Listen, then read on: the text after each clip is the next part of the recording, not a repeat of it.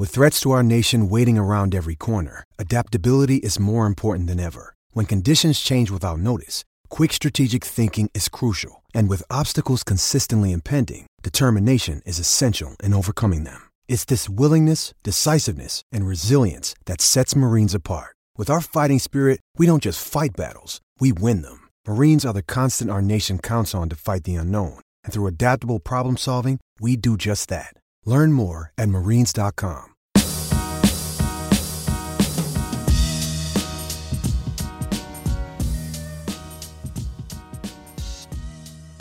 Welcome to the fifth episode of the Curly W Live podcast. As a reminder, you can always find the podcast on our blog, Curly W Live, which is curlyw.mlblogs.com, nationals.com slash podcast, and on iTunes. Search Curly W Live. So as we record this, the Nationals are in the midst of a nine-game road trip that began with a big four-game sweep over the Cincinnati Reds in their first uh, series following the All Star break. The road trip will take the Nationals from Cincinnati to Anaheim, where they'll have a two game midweek series against the Angels before heading to Arizona for a weekend series with the Diamondbacks.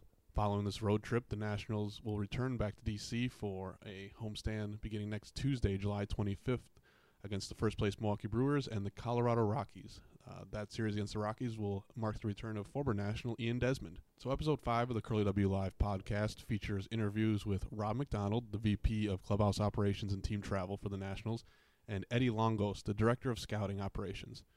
Uh, we talk with both guys about their careers in baseball, their day to day duties, and some of the aspects of their jobs that you may not necessarily know or think about. All in all, I think these are two very interesting conversations uh, that I hope you enjoy. So here you go. Here's episode five of the Curly W Live podcast. Our first interview is with Rob McDonald. As we talk about in this interview, Rob has been with the team uh, since Montreal, and his career in baseball started even before that. Uh, we were able to talk to Rob on, frankly, a perfect day uh, for an interview like this because it was the day the Nationals acquired Ryan Madson and Sean Doolittle. Rob gave us a great glimpse into how that acquisition impacted his day, um, how he approached it, how he uh, interacted with those two players once he finally got in touch with them. Uh, we also talk about his history, his career path, um, what it's like running a clubhouse, what it's like running team travel for a Major League Baseball team. Um, so this interview is a great glimpse into uh, Rob's career, his history in baseball, and um, what it's like to uh, have the role that he has. So here's our interview with Rob. All right, we are coming to you live from the Curly W Studios, which today uh, reside in Cincinnati, Ohio. Um, we're here on Sunday night recording after the Nationals' 14 to 4 win over the Cincinnati Reds this afternoon. In addition to the win, there's a lot of big news today, so we'll get into that with Rob as well. But we're here with Rob McDonald, the Vice President of Clubhouse Operations and Team Travel for the Nationals. Uh, among Rob's many accomplishments in his career, uh, he has not one but two Traveling Secretary of the Year awards to his name from 2003 and 2015. Um, and you can find more on these awards in Rob's very extensive media guide bio found on page 62 of the 2017 Washington Nationals Media Guide. Uh, Rob, thank you for joining us this evening. Well, thank you for that info. Intro. um, again, like I said, today is a great day to talk to you. Um, as you said, as we said, we're in Cincinnati following Washington's win today, and there's some big news today that uh, impacted your job, and I kind of want to talk to you a little bit about that and how that all impacted your day and how it's kind of like a day in the life of a of a traveling secretary. But first, um, let's start with your career path. Uh, you're in your 16th season with the organizations, and after starting with the Expos in 2002, right? Yes, correct. Um, so, can you walk us through your career path, how you got to that point, and how you've uh, gone since then? Well, it's kind of an odd start. After uh, college at the University of Arizona, I was helping run adult and youth leagues in Tucson, and uh, I'd interviewed with uh, the Arizona Cardinals football team and talked some other uh, sports contacts, but nothing really panned out and then one of the gentlemen who was in uh, the adult basketball league was Mike Feder. At the time, Mike was the uh, general manager of the Tucson Toros AAA team of the Diamondbacks during their inaugural season. And I kind of looked for some advice from him, asked, bounced some ideas off of him, and I asked him, you know, uh, if you hear of anything, please let me know. Uh, let me know if you hear of any jobs in any capacity. So ironically, about two weeks later, he called and said, "Hey, we have a job as a kind of a coach's intern or a coach's assistant during spring training that year. Would I be interested?" I really hadn't played baseball since high school, other than some organized softball games. But I jumped at the opportunity. Uh, I worked with the Diamondbacks coaching staff th- that first spring training, kind of working with Carlos Toscas, their uh, bench coach, setting up fields, throwing BP, doing various jobs for them during that first inaugural spring training. then kind of piggyback that into an internship in their marketing department uh, during the regular season, and then just kind of worked odd jobs. I worked uh, with the Nike at their outlet. I worked at a radio station, is like uh, doing a lot of their uh, appearances or their uh, their outer market events. Uh, then at the end of the season, I kind of then from there I was kind of again looking for another job. a boss of mine with the Diamondbacks told me about the Arizona Fall League. So I worked the Arizona Fall League after that as the uh, general manager of the uh, Sun City uh, Solar Sox, uh, which was a good, a great experience. We I met a lot of people doing that. A lot of future uh, nationals were on that team. Oh, really? Yeah, we had uh, Marlon Anderson was on the team. Okay. Uh, Micah Bowie, who was Mhm. Expo. George Lombard. DeRosa was also on that team. Mark DeRosa? Yeah, Mark wow. DeRosa was on that team. So we had, we had a pretty good squad that year. But from there, I was kind of out in limbo for a little while. I didn't really have a job lined up after the fall league, and I gave myself an ultimatum. I was either going to find a job by the uh, first of the year, or I was going to join the Marines. One of the two. Uh, luckily, a job opened up with the Arizona Diamond. Uh, with excuse me, from the Arizona Diamondbacks. I heard of a job with the uh, Marlins. Uh, it's kind of one of those small world type situations where the the manager of my Solar Sox team was Fredi Gonzalez, who was the AAA manager and Carlos Toscas had worked also with the Marlins. So they basically put a good word in with me with Dan Lunetta. I interviewed for an assistant position in the player development scouting department and got the position uh, that, that, that January. So do you remember when you started um, in that role, do you remember any advice someone gave you, whether whether it was Fredi or Carlos Tosca or anybody in baseball that, you know, it was your first job, do this or remember to do this or you'll be successful if you do this? One thing that they always taught me was try to treat every day like it's your first day of the internship. Approach the job with some great enthusiasm, uh, great zest for trying to learn as much as possible, and just try to keep your head down and keep working. Try to stay as positive as possible, and and take uh, every situation either learn what you would do different or learn from the situation. Okay. So now in your second year, 2003, you guys played 23 games in Puerto Rico, right? Yes. So for a young person in your position, um, pretty new to baseball, new to the career, what was that uh, whole process like and that experience like for you? It was uh, extremely hectic at that point in time. We didn't really have a lot of guidance. We were a very small organization uh, there with the Expos at that point mm-hmm. in time. There was was not a lot of support uh, just in, in, bodies and people. Mm-hmm. But it was great because we all kind of hung together. It was good because everyone kind of understood that this was a learning experience. Right. Guys kind of knew that hey, this is all new to me, new to you. Let's see what works, what doesn't, and we kind of worked real well as a team at that point in time. And then fast forward a few years, the news breaks that the Expos are becoming the Washington Nationals and moving to DC.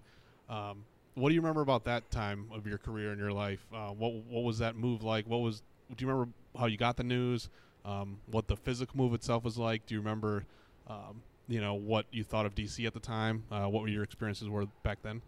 It was it was a very odd time. Uh, we heard the rumors that we were going to be moving mm-hmm. to DC. we were in Montreal during that last season, but literally the news didn't break until the last game of that season. Right. Uh, it was a very uh, surreal type event. Uh, we come down after the game. Uh, the commissioner's there. Uh, some other people are there at the event. We just witnessed grown men crying, and, yeah. and people were very upset because it was the last game in Expos history at that point in time. And they announced that the team was moving to D.C. It was it was very odd because uh, a lot of those people I had grown very fond of that I worked with. Some of those people had worked their entire lives, professional lives, for the Expos. Uh, they were very shook up at the time, and then you'd go down the clubhouse, and for the most part, the staff and the players were extremely excited. So it, it was a very surreal. Uh, it was an exciting time for, for pretty much everyone involved. Uh, we really know what we're getting into coming to DC. It's a brand new market, a new area. Uh, didn't really have any any network of people at that point in time. Uh, but once again, we're small staff. We kind of leaned on each other to, to get things done and keep moving forward. And then from a, from a bigger perspective, bigger picture, um, how was your role as traveling secretary or the travel, traveling secretary role throughout baseball? How would you say it's changed from – when you started in 2002, 2003 to where we are now in 2017?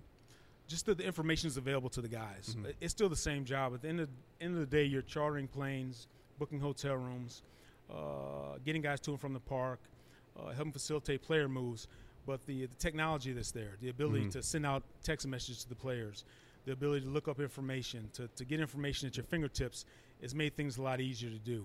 Uh, before we used to have to, you know, call a travel agent or call mm-hmm. and get someone on the horn. Right. Now you can send a text, you can go back and forth, you can uh, gather information, distribute information rather quickly. Mm-hmm. Um, so, in addition to your role in in, in uh, uh team travel, you're also VP of clubhouse operations. So you kind of run the show down in the home clubhouse um, for the team. and with that uh, comes managing a staff of clubhouse attendants, travel assistants, bat boys, um, generally younger staff. But what do you try to get across to them, especially the younger members of your staff, especially about whether or not this might be their first job in baseball, or how to pursue a career in baseball, or you know what it takes to be successful for the team and for themselves? It's interesting because doing the, the travel for all those years it was probably the hardest transition I've had. Mhm. Is because really you depend on yourself. You Right. depend on yourself to get things done. But moving with the staff and having to monitor or uh, work with a lot of those guys, Mhm. it's been challenging. It's, it's been good because I mean you get to someone like you said influence the, their career paths and, and ask them what direction they want to go.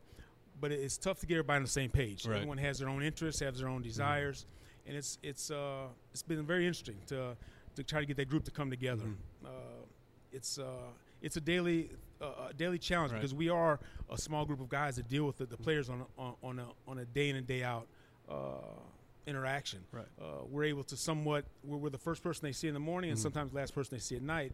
And I try to express to my staff that we can set the tone of how their day is going to go. We need to you know again be optimistic and uh, positive when we approach those guys, win or loss, Mhm. and keep a professional attitude and try and keep a professional environment. It, it's tough to not get up and down with Right. the losses and- and with the uh, with the wins, but our job is to offer the consistent service and uh, and job that we can we can do by staying consistent and level headed. hmm And that's kind of along those same lines, but obviously we're all we're here to win, and, and the team's goal is to win every single night. But from from your perspective, when you leave Nats Park at night, or your staff leaves at Nats Park at night, like what's a win to you guys? What's uh, what's important? What if, when you get in your car, um, you know, what would you consider a win for that evening? It's other than the other than the score on the scoreboard. yeah, it's very true, very true. I think for us, uh, a win is when you don't have to hear about us. hmm Most of the time, if you hear about us or we're in the middle of something, that's not a good thing. hmm Uh, our job is to stay kind of uh, in the shadows per se, under the radar, and, and make things happen smoothly and go smoothly. If a guy comes in, his day goes well, he, he's able to have a productive start, a Mhm. productive game, good at bats, all their uh, their- equipment and stuff is there when they need it. Then we've done a good job. hmm Uh, if we're too much the center of the uh, the events going on Yeah. that day, then it's been a bad day. uh, I, I think the biggest thing for us is that as a staff, is I try to express them too that we expect to win every day. Right. We should never come to the ballpark and expect to uh, to to lose or just compete. We should expect to win every Mhm. day. Uh, and if and our guys have been good, the staff I have now has been very good about taking Right. that approach. Now you've been lucky enough over your years to work for uh, some of the biggest managers in the game, from Frank Robinson, obviously, uh, Davey, uh, Dusty Baker, and then you know Matt Williams, Manny Acta Jim Riggleman in between. Um, what have you learned from those guys, or has anyone has any piece of advice or any experience with any of those guys uh, kind of stuck out to you over your career? It, it's a great question because they're all very different. Mhm. Uh, All those managers have, plus points or, things that are great in how they manage the game and how they Mhm. manage their staff and their employees. And then some guys have things you may not be too Mhm. fond of. Uh, but they've all been great to work for. Uh, Frank taught me to, to, to always be thorough in what I do Mhm. and to, uh, to try and do things to the best of my abilities. Uh, Manny was, was Acta was a great influence on me because he kind of taught me how to step back and, and not take things so personally and uh, you know do my job to the best I can that day and that's all I can do. Mhm. Uh, that I can't control the outcome or control how people feel about it. All I can control is the effort I give. Mhm. Uh, was great because he was very thorough Mhm. in my book. He was always on top of his A's and B's and a straightforward guy with Right. me. And Davey taught me how to really just talk to people. Mhm. Davey was very good at making a lot of people feel at home in his office, and, and I always had a great conversation, a great rapport with him. Uh, Dusty's been great because he's been a, a, somewhat of a mentor to me that I can bounce ideas or bounce questions and get his view baseball wise. Like I said, I've been very fortunate. Uh, the guys I've worked with uh, have never been very critical of me. They allow Mhm. me to do my job and Mhm. kind of trust my opinion, wh- wh- which is great. Right. Uh, they value what I what I offer them, and they uh, and they give me straight answers. Right. I've I've had managers that uh, I can. Uh, you know, as long as I come in there with a question delicately, I can ask them why they do something during the game. Right. What was their thought process? It's been great for me because I haven't had to read the paper to figure out what's going on with the game. For the most part, I'm able to go and ask a manager directly what he was thinking, Right. or what was the plan, or why'd you make this move. And those guys uh, respect me enough to give me a straight answer. Okay. Now, my next topic was going to be pretty basic about what's a normal game day like for you, or no normal road game, normal home game. But uh, with the news of today, um, I thought it'd be more uh, important to kind of talk about what happened this morning. Um, you know, we're coming in for a, a Sunday one one o'clock game here, and uh, the news broke shortly before the game that um, the Nationals acquired Sean Dool- Doolittle and Ryan Madson from the Oakland Athletics. So when we get that news, we each of us had different roles. I go into kind of my mode and Um, you have your mode. So what? When the time you find out that we acquired these players, like what's your what's next for you in, in terms of getting in touch with them, setting up arrangements? You know, what's your what do you do? Well, most of the time I hear from Mike Rizzo Mm-hmm. or one of our assistant GMs that the uh, the, the trade or the uh, transaction's been made. Mhm. I kind of wait at that point uh, for Mike Rizzo to to welcome the the player to the Mhm. organization. And once I heard that Mike or, and the, has spoken to the the player Mhm. or the players and uh, the players are aware, then I'll reach out to my counterpart a lot of times. Uh, Mickey Morabito, who's been with the Oakland Athletics for a long time, uh, he and I talked this morning. Uh, we trade player information, their Mhm. contact information. Hey, is there anything special about this guy I need to know? Uh, have you talked to him? Are they Mhm. aware? Uh, do they have a family? Just very basic questions to kind of give us a background of what we're going to be dealing with when we Mhm. finally talk to the player. Uh, so then after that, I reached out to uh, to Sean first. Called Sean, Mhm. welcome to the club. Uh, told him kind of how our schedule is the next few days. That we're here in Cincinnati for the next two days. We have a day game tomorrow. We know travel is going to be tough. We we like them to get out here, but let me look at what flights are Right. available. Uh, but if that can't happen, then you know we're going to be in Anaheim the next two Mhm. days, and kind of let him know what's going to be going on for about the next week, ten days Okay, of our season. Uh, I also reached out to uh, to to uh, Ryan. Ryan. Yeah, excuse me, Ryan. I was gonna say Madson, but I reached out to Ryan, spoke to him, and uh, did the same type thing. Asked him, you know, uh, are they gonna be traveling with their family? Mhm. They have kids. Anything special they're gonna need? From there, I get off the phone with them. I kind of call our travel agent. Mhm. Look at the different options that are available. Uh, what time would they have to leave tonight? Uh, are there flights out of Oakland? Are there flights out of San Francisco? Are they direct? Uh, players that do first class airfare per the CBA. So we've got to make sure we can can offer them, if at all possible, first class options. Uh, there was nothing really for those guys available tonight that it made sense. We could have got them out here first thing in the morning, but it didn't really make sense to rush these guys out here to get out here for one game and then get back on a plane and fly another four or five hours back out to the West Coast. Uh, we talked out the plan with both players. They're both going to meet us in Anaheim. One guy's flying, one guy's going to drive down, and then kind of talked out uh, basic questions they may have. Simple as what's the dress code on the road, to when are you guys leaving to Phoenix, to uh, can you help me out with housing in DC. Uh, very simple questions. Uh, how are the guys? What's going on? It, at this point, everyone's very excited. It's a good conversation and a good thing to happen.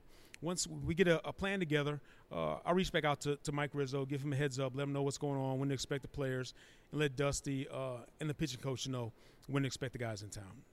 Now, um, like you said, you're generally the either the second or third person that these guys talk to from the organization. Um, uh, players aside, you know, when when it's determined that they're going to come here, um, do you tell them anything about playing here or what they're about to experience coming to DC? Um, you know, about you know, whether it's the culture or the stadium or the neighborhood.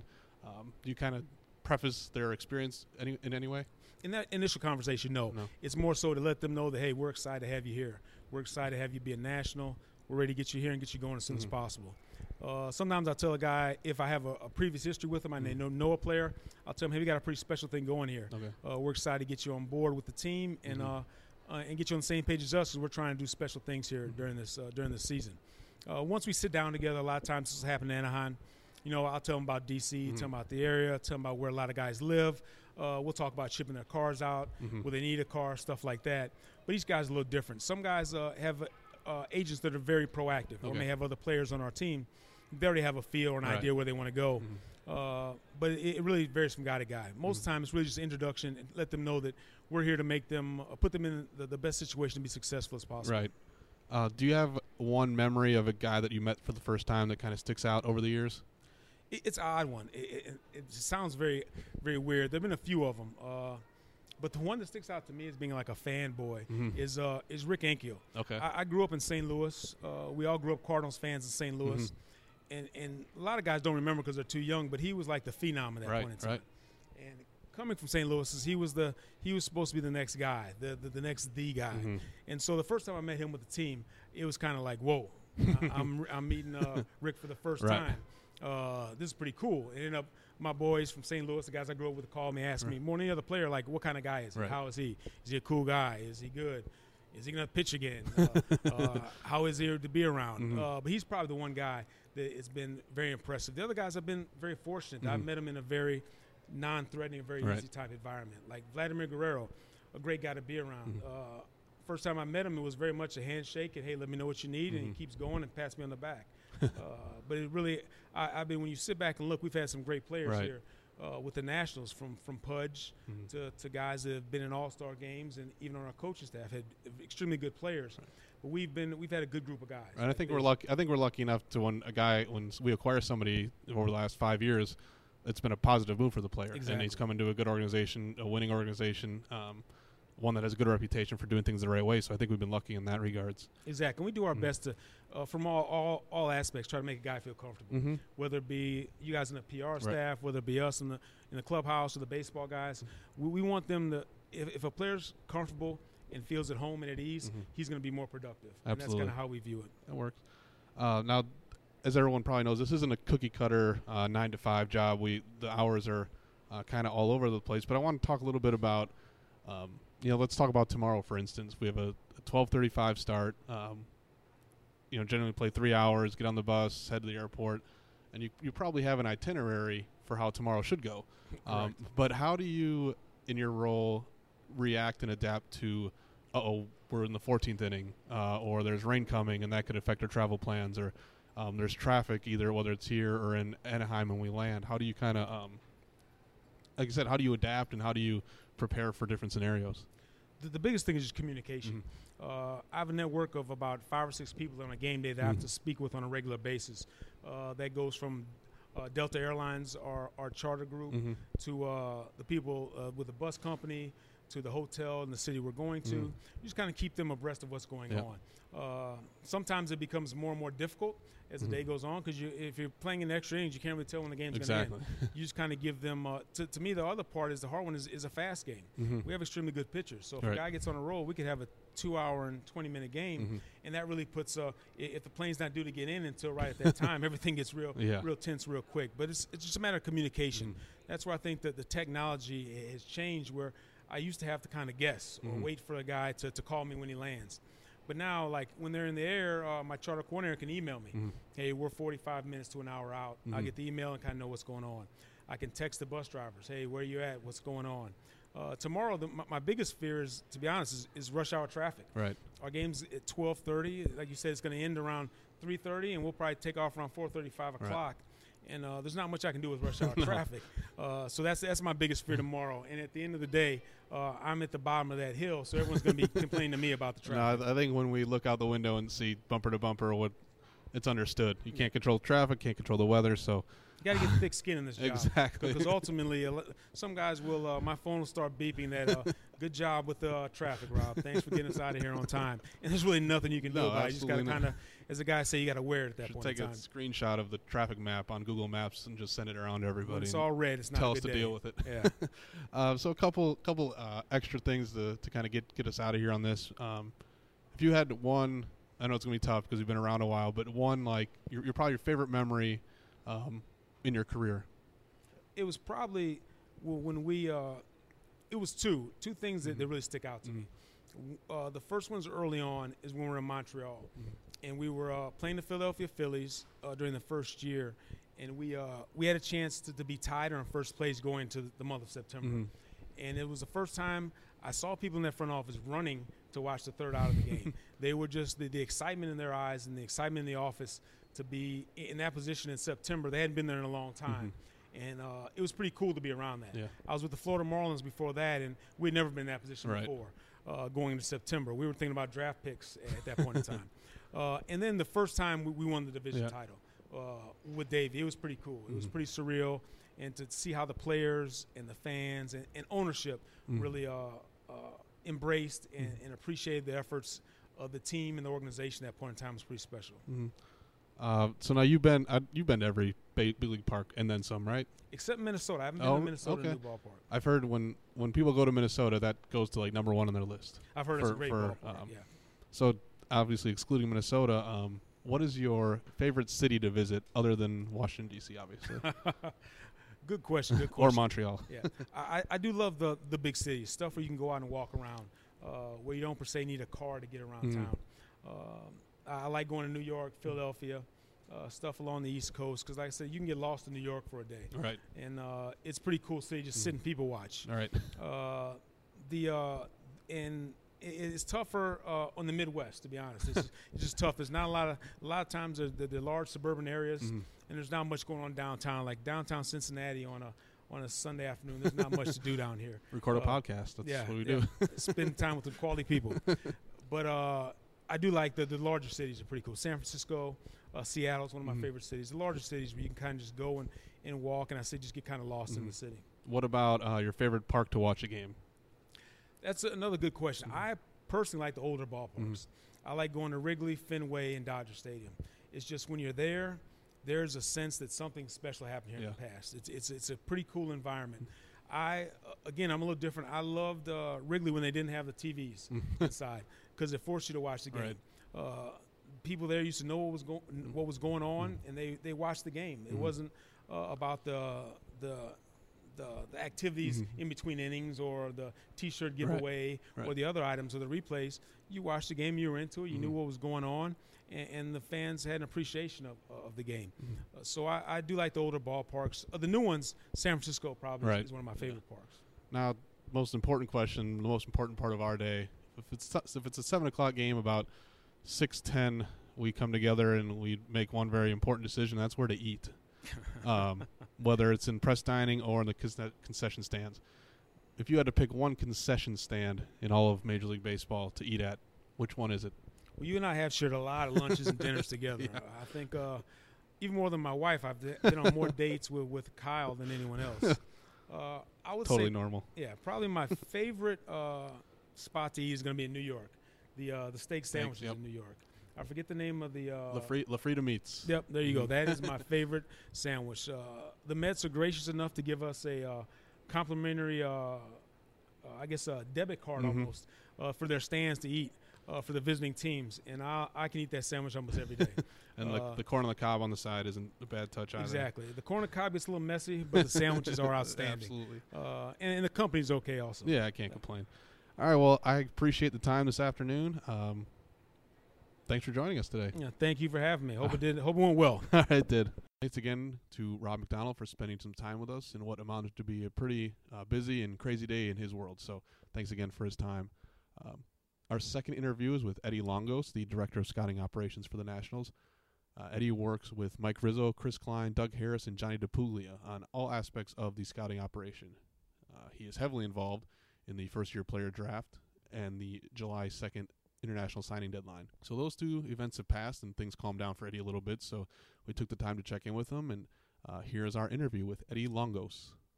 All right, we are here at the Curly W Live studios with Eddie Longosz, the Director of Scouting Operations for the Nationals. Uh, Eddie is a DC native and an alum of the University of Richmond.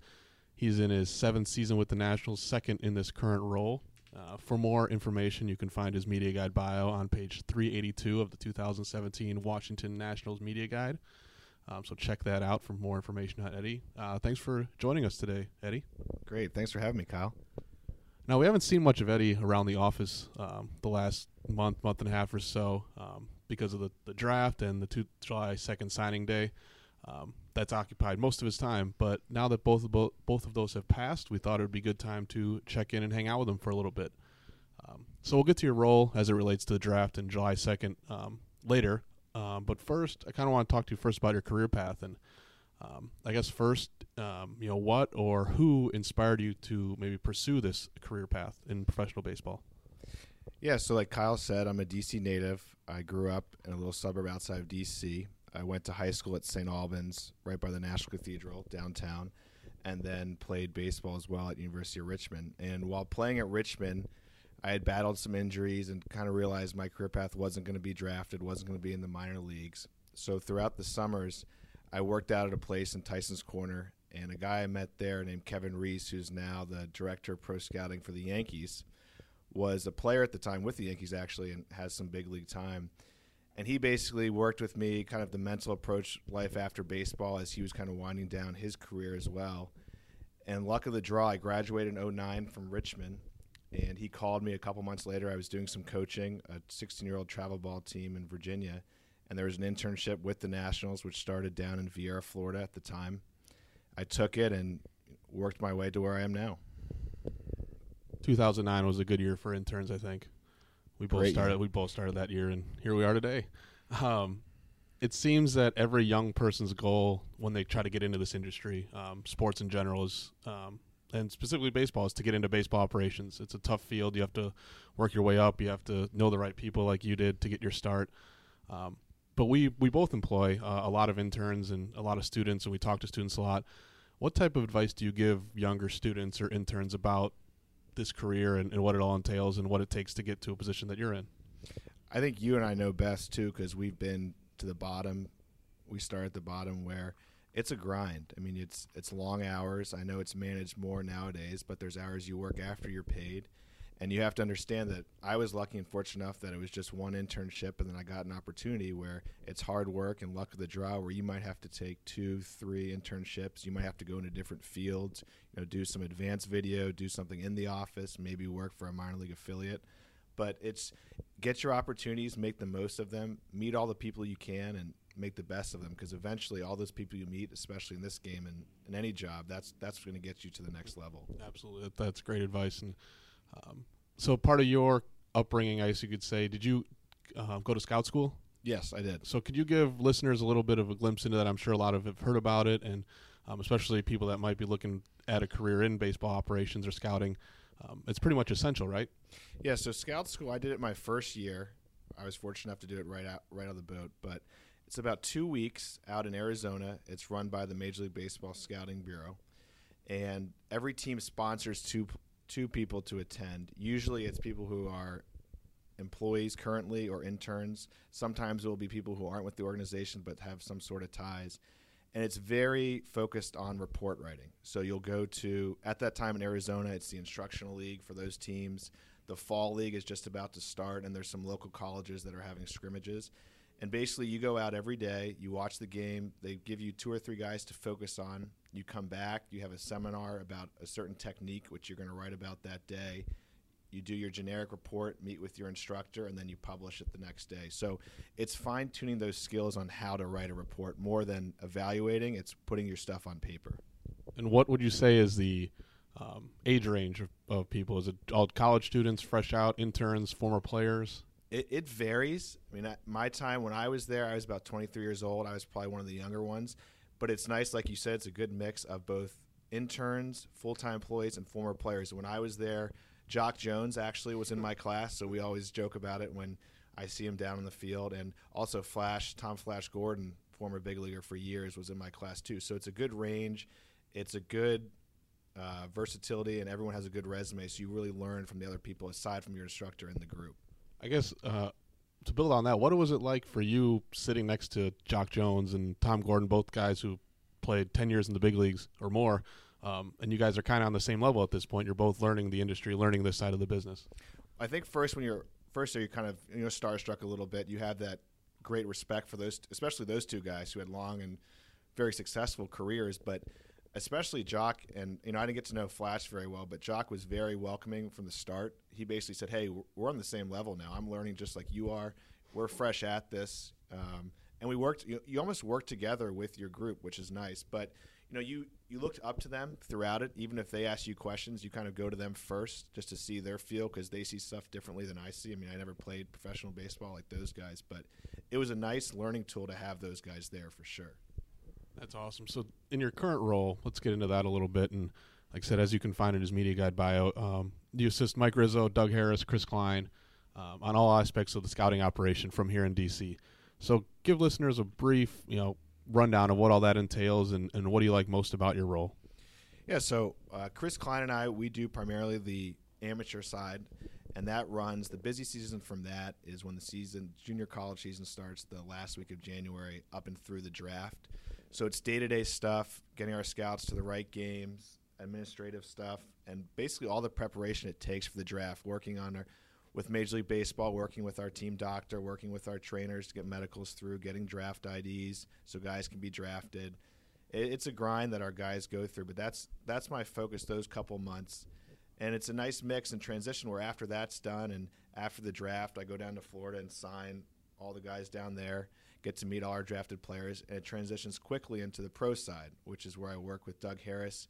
And right away, it's gearing up for the trade deadline. So it's looking at, you know, through our evaluations and our needs with the big league club, who we need, what can help our minor league system in trades, and getting guys to see those players as well. And the same type stuff with our pro department where we have 12 guy 12 scouts day-to-day needs what they need. I'm the only person in DC in the scouting department. So basically their voice as well in the office to Mike Rizzo, to Bob Miller, to all the guys in the office as well where they don't get their voice directly at times unless they're coming through for coverage. And then lastly, uh, like Kyle said at the beginning, the July 2nd is all international signings. So I do a little bit, not as much in that department, but that's primarily with Johnny Puglia. I'll go to the Dominican Republic a couple times a year just to see the guys down there, both during their instructional league and their winter league. So it's it's a nice mix, and I think that's the great thing about my role, where I get a nice mix of everything.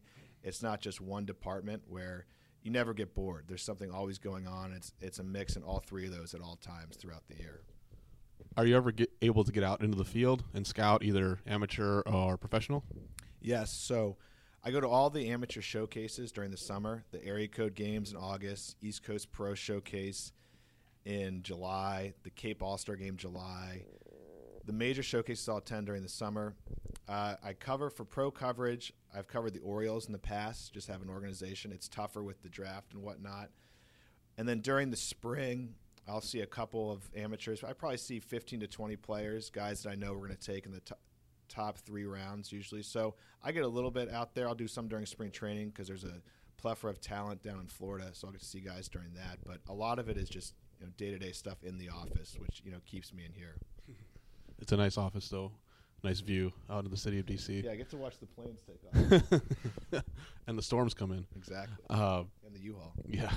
Uh, so back to the draft. We'll just dive into that a little bit. Um, like I said, it was about a month ago, so um, things have died down. Guys have signed. Uh, I believe we signed 33 of our 40 draft picks. Um, they're reporting to whatever um, affiliate we send them to, whether it's the GCL or um, Auburn. Um, so I guess without getting too intricate um, and give away too many secrets uh, or any at all, uh, what's the final month or so leading up to the draft like for you? Um, is it is it intense? Is it fast paced? Is it um, you know are you working 24 hours? What what what's that like last month like? May is extremely busy. I mean, it's first, it's getting guys. You know, the conference tournaments happen, and the College World Series happen. So it's you know, guys finish their coverage. They come in for their area scout meetings where they go over their pref list of all their players and the guys they really want. So we do that as close as we can to the middle of the month, and then it's full frontal where it's making sure everything's in for the draft. Every medical has been reviewed. Every player has a draft number so they can be drafted.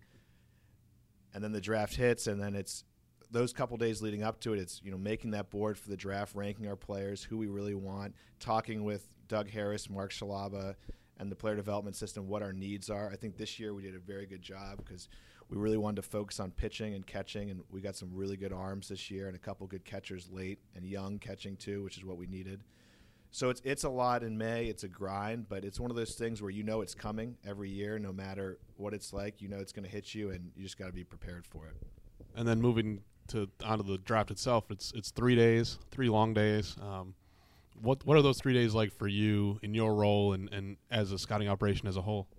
So the first day is a lot of, as they say, twiddling your thumbs. It's we don't pick usually, and you know, we've had a really good team the last couple of years. So we pick later that day. I mean, this year we didn't pick till after 9:30 at night. The draft starts at seven, so it's a lot of waiting that first day. You know you're going to get you know you're going to get good players throughout the draft, but that first day you know you're going to get a guy you really want and like. So that's that day is kind of slow paced. After that day is over, the next day, day two, where it's rounds three to ten, that's the day where you kind of make your bread and butter, where you work within your pool with the dollars you have and your needs, and especially you know who you take those first couple picks to manage it so that you can sign all these players within your pool amount. So day two, that night leading up to day two, is extremely busy, and then day three, which is the rest of the draft, it's a lot of filling for your minor league system, guys that didn't go in the top 10 that are not now signable. And that day is rapid fire. So you're picking very quickly, and you have to be on the phone. Everyone's got to be on the phone with the scouts. It's who the scouts want, who the scouts know will sign, if kids have changed their minds. So there's a lot going into that. And I would say the three days of the draft are, are really the only time I'm really a little on edge because it's the draft ID system, which I'm not going to get into, but you need a draft ID to pick a guy. You know, luckily I've been fortunate where I've never had the issue where a number's not in, but I'm always paranoid where when you look up that number to draft, it's not there, which is probably the worst feeling in the world if everyone's ever had it. but that's probably the most nerve wracking. But yeah, day two and day three are probably the most intense. Day one's kind of just getting the feel. You know, everyone's excited. I mean, it's obviously broadcast, but day two and three is really where it's at. Well, if you're on edge, you don't show it because as long as I've been in there with you, you've been cool as a cucumber and listening or ask, answering my questions about who we might take, so we can write a press release as fast as possible. And um, so, like I said, you're cool as a cucumber in there. I try. I try. Um, so now, easy. now that it's over and we're about a month past, um, and you talked about this a little bit, but are your your amateur guys are they on to the 2018 draft? Are they um, you know switching over to pro coverage for the postseason? Um, you know what's kind of their July, August, September like? Yeah, so they always say the day after the draft ends is when 2018 starts. Mm-hmm. So these guys right away, there's a showcase. Perfect Game runs a lot of showcases throughout the summer. There's one down in Fort Myers, which is immediately after the draft. So a lot of guys will go to that. But majority they'll go. Some will do some Cape coverage. It's more regional coverage where the guys in the Midwest West will go to the area code games in August, where the top, the elite players will be at.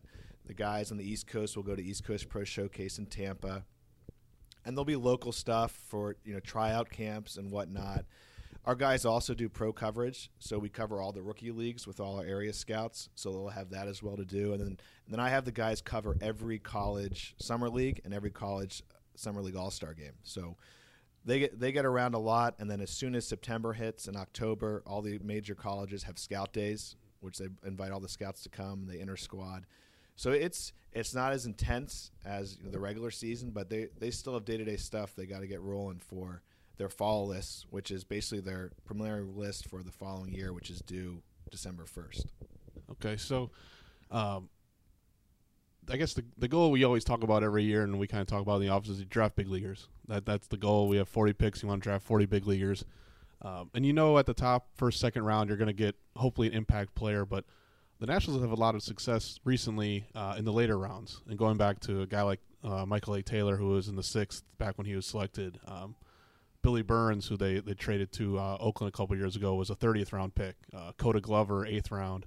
Um, how much pride do you guys take in um, obviously selecting someone strong at the top of the draft, but when you develop, sign, or draft and develop major league talent in the later rounds, how much how much pride do you as a staff take in that?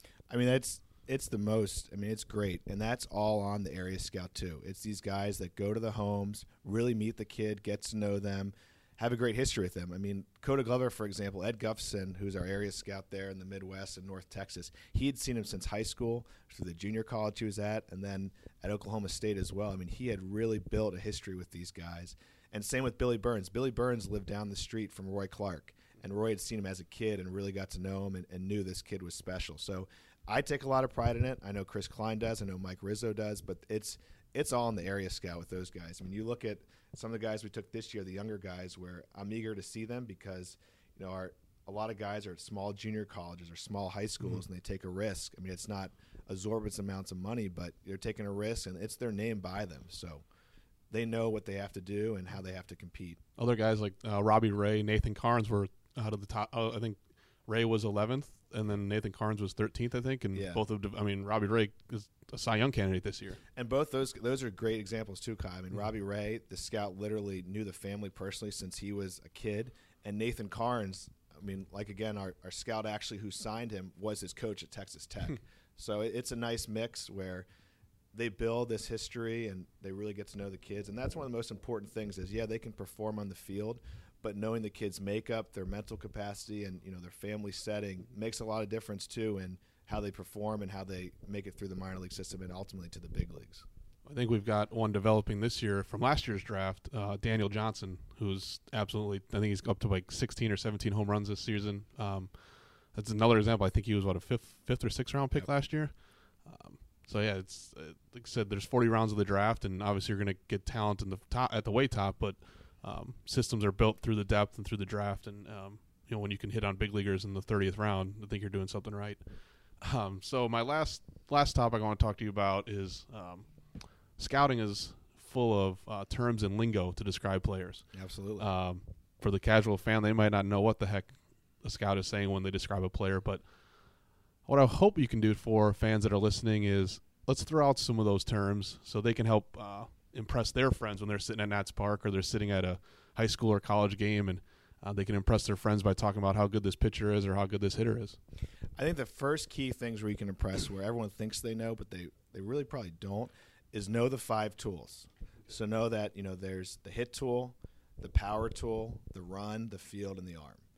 So know those right away. So say, oh, you know, if you say a guy's a five tool player, well, he's got all th- all five of those. I mean, Bryce Harper, five tool player, pretty obvious, right?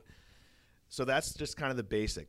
Where you can really get guys going is know the scouting scale. So it's a 20 to 80 scale. It's not 0 to 100. Scouting, no matter where you go, it's 20 to 80, 2 to 8. Some teams do it that way. But an 80 is an everyday, basically a Hall of Famer. I mean, you're not going to throw that lightly. So if you say a guy's an 80, I mean, that means he's really special. Most guys, we write up are, you know, the 55, 60s, and that's an everyday all star. So that's a good player.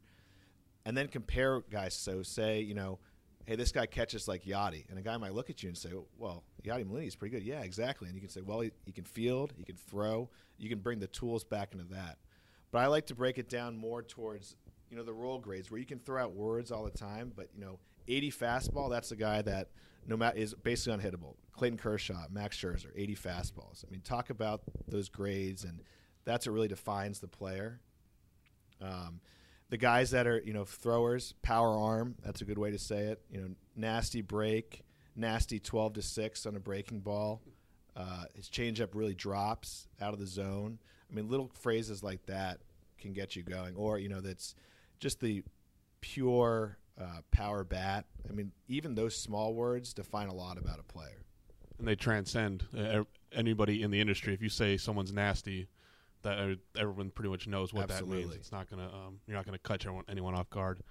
Um, but hey, man, thanks for joining us today. That's all I really got for you this afternoon. I know you're you're a busy man right now. You're um, we're getting started in this first uh, 10 day road trip of the second half. So I know we've all got stuff to do. So I appreciate you uh, spending some time with us this afternoon. Absolutely. Thanks, man. Appreciate Thanks. it. Thanks again to Rob and Eddie for joining us on the fifth episode of the Curly W Live podcast. Uh, like we always say, we want your feedback, so feel free to tweet at me at Kyle Brostowitz or at Nationals, or feel free to leave comments on Curly W Live. Uh, if there's anything you want to see or hear about, or if you have any good ideas for uh, the next episode, feel free to tweet at us or leave comments. As I said, you can always find the podcast on our blog, Curly W Live, which is curlyw.mlblogs.com, nationals.com slash podcast, and iTunes. Be sure to subscribe to the blog as well as the podcast on iTunes so you don't miss out on anything. And as we said in the open, the Nationals return home to Nationals Park on Tuesday, July 25th for a homestand with the Milwaukee Brewers and the Colorado Rockies. Some of the cool promotions the Nationals have set up for this homestand Tuesday, July 25th is U.S. Marine Corps Day. Um, on Wednesday, July 26th, the Nationals will be giving out Nationals Fedora to the first 25,000 fans presented by Delta Airlines. Saturday and Sunday are the food drives presented by Harris Teeter, uh, both Saturday for the 705 game and Sunday for the 135 game. So, once again, uh, be sure to check out uh, Nationals Park next week as the team returns home from this nine game road trip. Um, and until next time, fans, thanks for checking out the podcast.